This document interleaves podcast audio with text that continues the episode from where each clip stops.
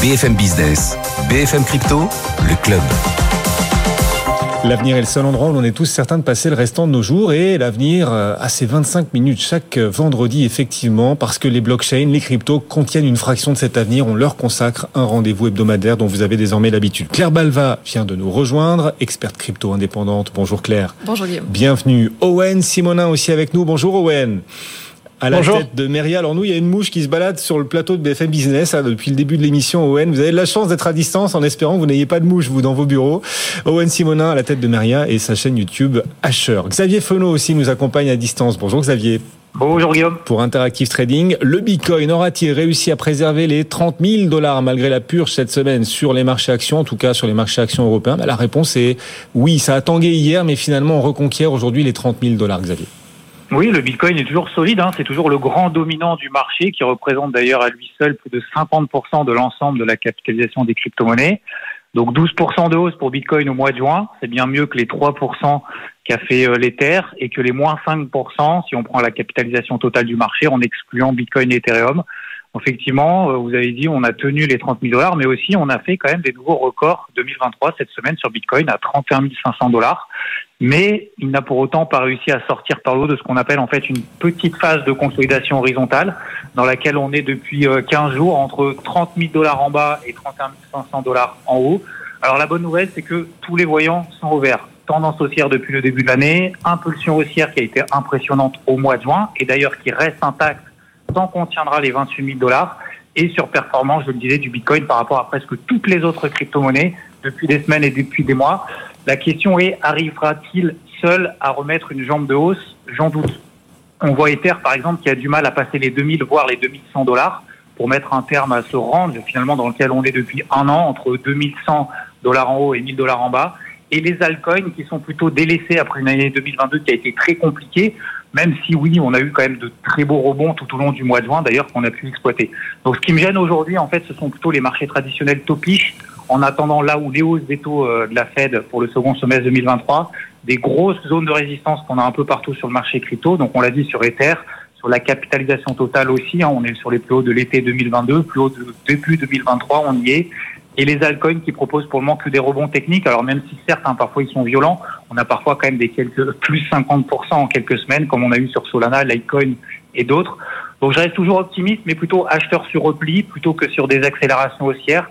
On a eu par exemple Litecoin, pour reprendre cet exemple, qui a gagné 50% en 15 jours au mois de juin et qui retombe finalement de 17% en une semaine. Donc voilà, les voyants sont ouverts. Tant qu'on tient les 28 000 dollars sur le Bitcoin, 1800 dollars sur Ether, attention quand même au, au timing d'intervention. Hein en gardant toujours cette capacité à absorber les replis sans être systématiquement surinvesti. Merci Xavier. Xavier Fenot en direct avec nous pour euh, Interactive Trading. Et l'actu a été encore très très riche pour cet écosystème Web3 tout au long de la semaine. La semaine dernière, on abordait d'ailleurs déjà les ETF euh, Bitcoin et cette semaine, bah, du nouveau, juste avant l'émission de la semaine dernière, Claire, la SEC avait rejeté les ETF euh, déposés par BlackRock et Fidelity. Depuis, ces ETF ont à nouveau été soumis. Quels changements BlackRock et Fidelity ont-ils apporté? Et pourquoi? Pourquoi c'est intéressant? C'est vrai que la semaine dernière, on s'était quitté sur le terme d'inadéquat qui avait été euh, utilisé par la SEC euh, à propos de, ces demandes d'ETF. Alors, il y a eu un peu de, stress, hein, forcément, dans les minutes et les heures qui ont suivi sur pourquoi la SEC avait retoqué ces demandes. En fait, on s'est assez vite rendu compte que la SEC demandait simplement des informations supplémentaires, notamment sur les plateformes d'échange avec lesquelles ces, euh, ces gestionnaires d'actifs allaient travailler pour euh, surveiller les flux crypto. Donc c'est intéressant parce que ça s'inscrit quand même dans un contexte où les plateformes d'échange aux États-Unis sont quand même pour certaines en difficulté, puisqu'on rappelle que Coinbase et Binance sont poursuivis en justice par la SEC. Euh, et donc c'est intéressant de voir que le régulateur demande des précisions spécifiquement sur les plateformes d'échange qui vont être utilisées. Alors il se trouve que BlackRock et Fidelity ont redéposé leur demande euh, en disant que ce serait Coinbase leur seul partenaire, la seule plateforme d'échange partenaire. Euh, pas très surprenant puisque Coinbase c'est quand même le, la plus grosse aux États-Unis, la seule à être cotée en bourse, etc. Mm.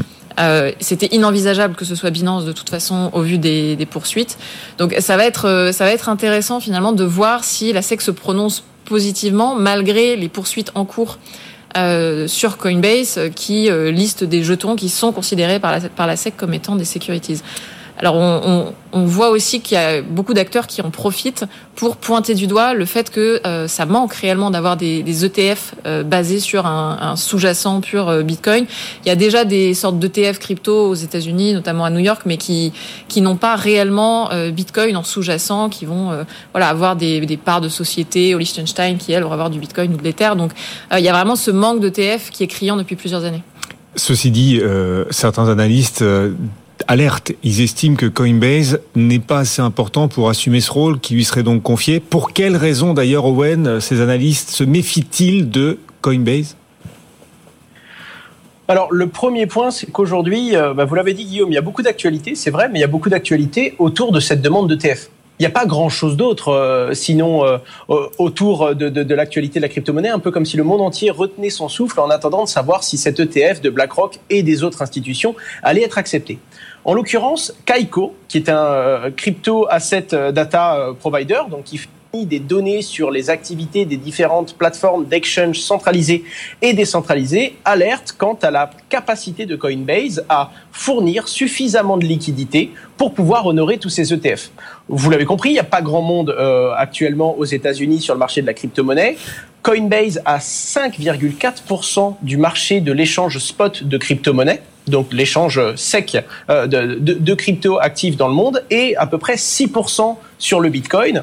Et ça représenterait bah, déjà euh, une goutte d'eau à côté du volume de Binance, d'un peu plus de 50% du marché spot dans le monde. Hmm. Sauf que Binance aux États-Unis, c'est encore plus compliqué que Coinbase, et c'est pas possible de travailler avec eux en ce moment, surtout que Binance US ne proposerait plus du coup ce genre de service pour le moment sur le sol américain. En tout cas, la plupart des institutions ne pointent pas Binance vu la situation actuelle.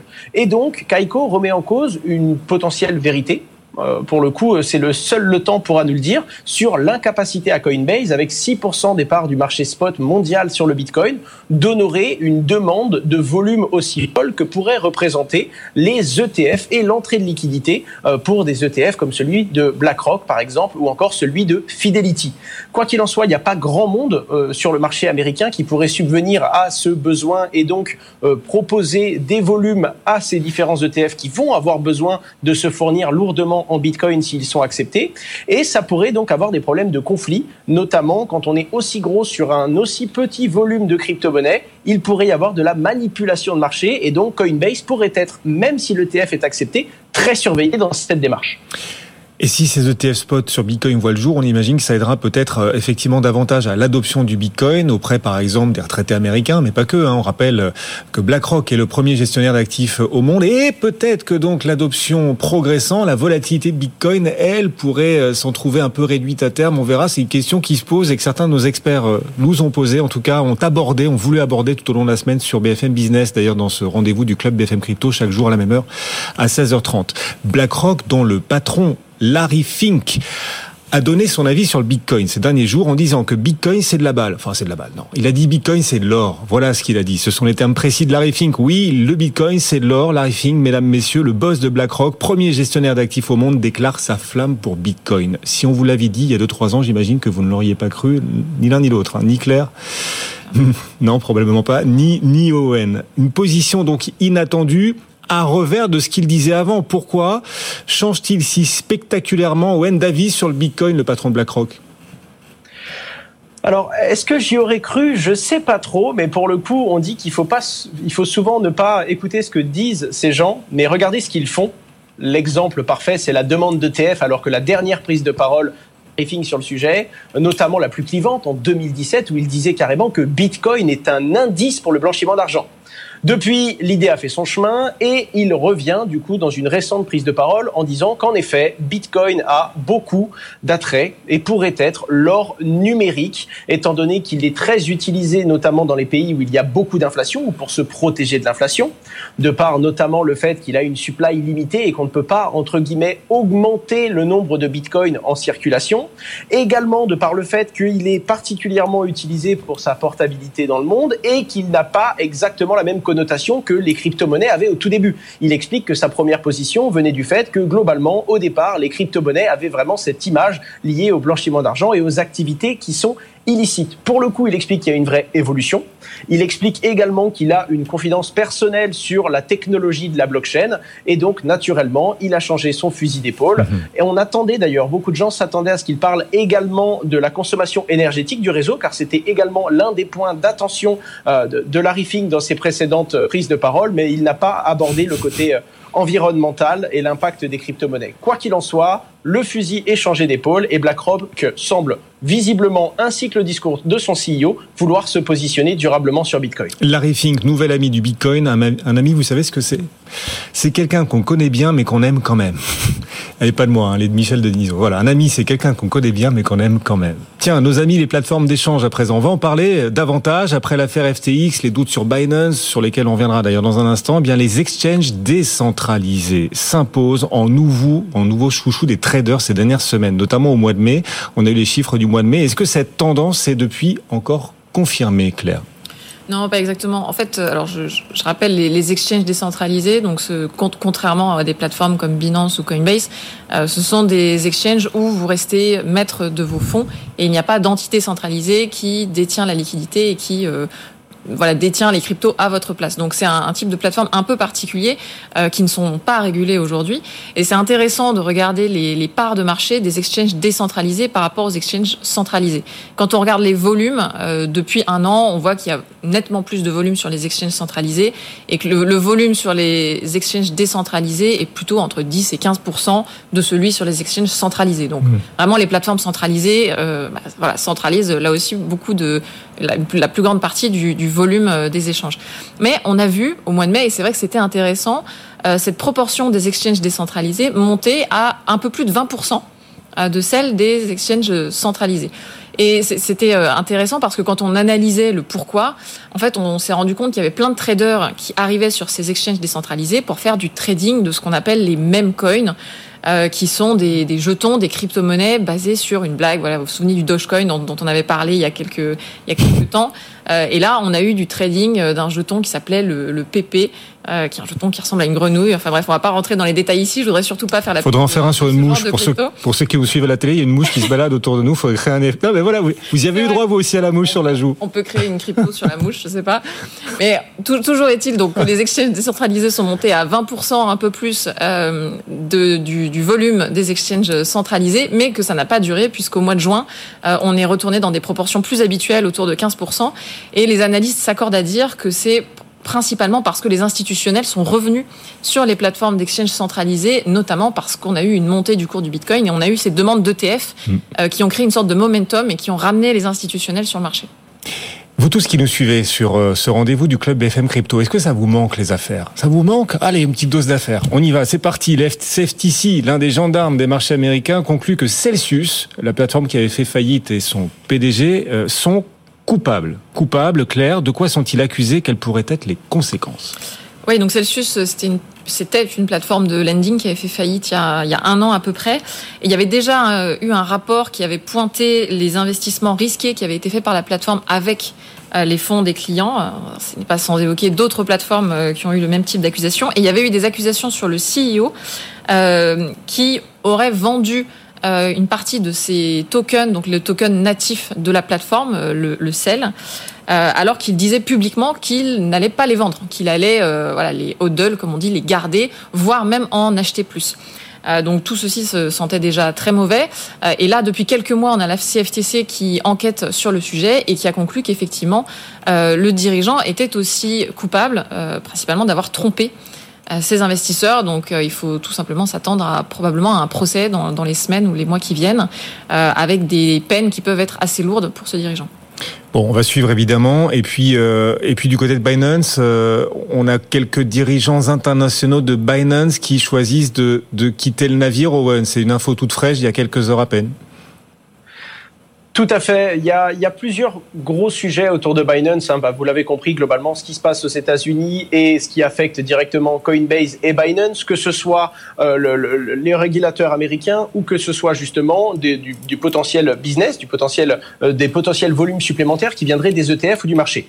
En ce moment, Binance, deux, trois gros sujets. Le tout premier, c'est justement le départ d'un grand nombre de cadres de Binance. Beaucoup ont précisé sur les réseaux que c'était pour des raisons familiales. Encore une fois, On ne pourra jamais savoir quelles sont les vraies raisons. On n'a que le discours de la personne qui décide de quitter l'entreprise. Mais également, quelques-uns ont précisé que c'était justement parce qu'il y a une incertitude autour de Binance. Ils ont perdu le droit d'exercer. Ils se sont fait retirer leur licence dans plusieurs pays. Et donc, naturellement, l'image du géant Binance est un peu ternie en ce moment. Et ce sol instable sur lequel travaillent euh, de, nombreux cadres font qu'il y a des départs et qu'il y a des personnes qui préfèrent quitter le navire avant qu'il y ait potentiellement un quelconque problème. Bon, euh, certaines personnes précisent que tant qu'il y a le directeur de la conformité en place, notamment vu les accusations et vu les positions, c'est quand même le poste qui est le plus regardé et c'est un poste qui, qui naturellement se doit d'être le visage vertueux de la structure. Et naturellement, Binance est une structure immense avec énormément de monde et qu'il y ait des départs dans une période d'incertitude comme celle-ci, surtout quand dans le passé on a connu des historiques comme FTX ou encore comme BlockFi et plein de structures qui au début il y avait des doutes et ensuite il y a eu un arrêt total de l'activité pour d'autres raisons, hein, ça c'est évidemment incomparable, mais naturellement aujourd'hui, étant donné que dans le monde de la finance décentralisée et de la finance cryptographique, on peut trouver un poste et changer assez rapidement en travaillant quelle que soit sa position dans le monde, il y a des départs et naturellement, ça n'aide pas Binance vu la situation qu'ils ont en ce moment. Malgré tout, Sisi, son fondateur, prend la parole et précise qu'il s'attend à un afflux massif d'investisseurs et à des volumes de crypto-monnaies fous dans les 8 à 18 mois à venir, notamment après le halving day, c'est-à-dire cette fameuse période où le nombre de nouveaux bitcoins émis en circulation est divisé par deux et généralement qui est un cycle haussier puisque cette, euh, enfin, ce mécanisme technique vient augmenter la rareté théoriquement à l'instant T en tout cas du Bitcoin, ça a tendance à le valoriser et ça a tendance à entraîner tout le marché avec. C'est ce qui s'est passé en tout cas en 2013 et enfin, en 2013, 2017 et 2021 et qui est selon CISI attendu également en 2024-2025, mais aussi l'ETF qui est la grosse demande et le gros sujet qu'on aborde régulièrement en ce moment, car s'il est accepté, ça pourrait augmenter le nombre d'institutions qui, dans le monde, un peu partout, s'intéressent aux crypto-monnaies et donc désirent avoir de la liquidité et pouvoir prendre position sur ces actifs. Bref, du bon, du mauvais, quoi qu'il en soit, les yeux sont rivés sur ce qu'il se passe d'un point de vue légal, mais également d'un point de vue du régulateur pour le géant Binance, qui, je le rappelle, aujourd'hui, euh, couvre plus de 50% des volumes mondiaux d'échange des crypto-monnaies. Oui, Sisi qui s'attend à un rebond des cours, à un afflux massif d'investisseurs sur euh, ce marché des, des cryptos. On verra s'il a raison ou pas. Hein. Il y a un petit côté peut-être euh, autoréalisé. En tout cas, il cherche à attirer peut-être l'intérêt autour, euh, autour, autour de l'écosystème. Et de rassurer aussi. Surtout. Ouais, et de rassurer aussi. Ouais. Puis des nouveaux clients peut-être aussi à venir. il n'y a pas que BlackRock. Mais tout le monde, tout le monde parie beaucoup sur ce halving quand même, parce hmm. que parce qu'historiquement, c'est vrai que quand on regarde ce qui s'est passé, les cours ont toujours monté avec ce halving. Mais je trouve que c'est la première première fois qu'on voit autant de gens parier sur l'arrivée de ce halving pour la montée des cours. Donc, euh, c'est plutôt mauvais signe. Je sais pas, mais en tout cas, euh, il, il faut pas non plus euh, présager que ça va forcément monter directement avec le halving. En tout cas, on vous rassure, vous qui nous écoutez et qui nous regardez, personne ne vous forcera ni à acheter ni à vendre vos cryptos. Personne, sauf le Danemark. L'autorité de surveillance financière danoise va forcer la banque Saxo Owen à vendre ses cryptos. Tout à fait. Il s'agit de la FSA et pour le coup, même si ça pourrait ne pas être surprenant qu'un régulateur oblige un établissement bancaire d'arrêter ses activités dans la crypto-monnaie, c'est le discours de, de, de, ce régulateur qui a fait beaucoup de bruit. En l'occurrence, c'est euh, du coup la, la FSA, hein, l'autorité de surveillance de, de, la finance danoise, qui précise et qui demande justement à la banque Saxo non seulement d'arrêter ses activités liées avec les crypto-monnaies, mais également euh, de liquider, c'est-à-dire qu'il demande à l'établissement financier de vendre toutes ses positions en crypto. Premièrement, parce qu'une position en crypto pourrait apporter de l'instabilité pour l'établissement financier. J'ai envie de faire un peu d'humour en précisant qu'il y a des établissements bancaires aux États-Unis qui n'ont pas eu besoin de ça pour plier le, pour plier, enfin pour euh, hmm. poser le genou à terre dans les mois qui, qui nous ont précédés, mais également, et c'est ça qui a réellement fait réagir la communauté, qui a fait un petit peu de bruit, et je vais citer, euh, parce que ça ressemble un petit peu à un appel de phare justement du régulateur euh, financier à tous les, les, établissements financiers. Le commerce de cryptoactifs peut créer de la méfiance à l'égard du système financier. Ce sont les mots du régulateur danois à la banque Saxo, un petit peu comme pour envoyer un message euh, au système bancaire et financier en disant attention, les crypto-monnaies pourrait, entre les mains de, vos clients et de certains utilisateurs, euh, remplacer ou du moins euh, combler un besoin qui détournerait l'intérêt que les gens pourraient porter sur le système financier traditionnel. Naturellement, ça a agité les esprits, ça a fait beaucoup de bruit, et même si des fois on a des autorisations ou des interdictions dans un certain pays de travailler avec de la crypto-monnaie, c'est rare que le régulateur utilise ce genre de mots et utilise justement la méfiance que les gens pourraient avoir au système traditionnel après avoir découvert les cryptoactifs chaud, effectivement intéressant. Et on verra si d'autres suivent euh, effectivement, prennent la roue euh, du Danemark à suivre. Les banques qui sont pas d'ailleurs les seules à traverser en ce moment une passe difficile depuis un peu plus d'une semaine. Le trading sur euh, l'une des plateformes françaises pionnières hein, de l'écosystème, la plateforme Paymium, le, trading est suspendu sur cette plateforme, Claire. Oui, donc Paymium, c'est la plateforme la plus ancienne en France. Mais détrompez-vous, Guillaume, en réalité, le problème n'est pas directement dû à Paymium, mais bien à la banque partenaire de Paymium. Euh, qui est une banque qui s'appelle Racer, qui a été euh, rachetée au printemps cette, euh, cette année et qui s'est vu révoquer sa licence par le régulateur lituanien. et donc cet acteur ne peut plus opérer normalement en Europe. Et donc la conséquence, c'est que pour, pour Paymium, le, le trading euh, donc le passage des mm. euros au bitcoin et des bitcoins aux euros est impossible. Donc si vous utilisez cette plateforme, vous ne pouvez plus mm. arriver avec des euros et acheter du bitcoin. À l'inverse, si vous avez du bitcoin sur cette plateforme, vous ne pouvez pas le récupérer en euros. Mm. Les Le problème, c'est la banque. Bah, en l'occurrence, bah sur ce cas précis, effectivement, euh, le problème, c'est que le, le partenaire bancaire ici n'a euh, n'a pas pu se maintenir euh, maintenir ses activités correctement. Donc forcément pour Paymium et pour ses utilisateurs, ça reste très problématique. Il va falloir trouver un autre partenaire bancaire. Pour les utilisateurs, les retraits sont quand même possibles. Donc si vous voulez retirer vos bitcoins par exemple sur un ledger ou retirer vos euros si vous avez des euros sur la plateforme, pardon, toujours la bouche. Euh, Elle est là pour ceux qui nous suivent à la télévision. Il faut nous suivre aussi à la télé. Il se passe des choses parfois en plateau sur BFM Business. Effectivement, on a toujours cette vous, cette mouche volage qui passe de l'un à l'autre d'ailleurs, Claire. C'est vrai, on se la passe tout à l'heure. Et donc la suite pour Paymium dépend forcément du régulateur euh, lituanien parce que il va falloir migrer les, les, fonds bancaires chez une autre banque. La question qui se pose, je trouve, derrière ce, ce cas, c'est finalement pourquoi est-ce que Paymium a dû aller euh, chez cette banque qui n'est pas une des plus grosses banques, alors même que Paymium est une des plateformes les plus anciennes en France. Pourquoi ils n'ont pas pu aller euh, chez une banque française de manière beaucoup plus classique? Et ça rejoint un des grands sujets des entrepreneurs crypto. Euh, c'est cette difficulté à trouver des partenaires bancaires, à simplement ouvrir des comptes en banque pour leurs entreprises, voire parfois à maintenir des comptes en banque personnels ouvert euh, lorsqu'ils se retrouvent avec des, des, flux qui arrivent de plateformes crypto. Donc il y a un vrai sujet ici de, euh, de modernisation et d'acceptation des sujets crypto par les banques pour aussi permettre aux plateformes crypto d'opérer correctement. Merci à tous les deux, les pros des cryptos. Claire Balva, experte crypto indépendante. Euh, la mouche du coche, en l'occurrence, c'est Owen Simonin qui nous accompagnait depuis ses bureaux de Meria. Salut Owen, merci d'avoir participé une nouvelle fois et nous avoir construit, aidé à construire cette émission et construit aussi, c'est vrai, en grande partie, euh, grâce à l'ensemble de vos équipes, euh, voilà, vos radars hein, pour suivre l'ensemble de l'actualité crypto chaque semaine, votre chaîne YouTube Asher et un grand merci, un grand merci aussi à Xavier Fenot pour Interactive Trading qui nous accompagnait au tout début des pros des cryptos tout à l'heure.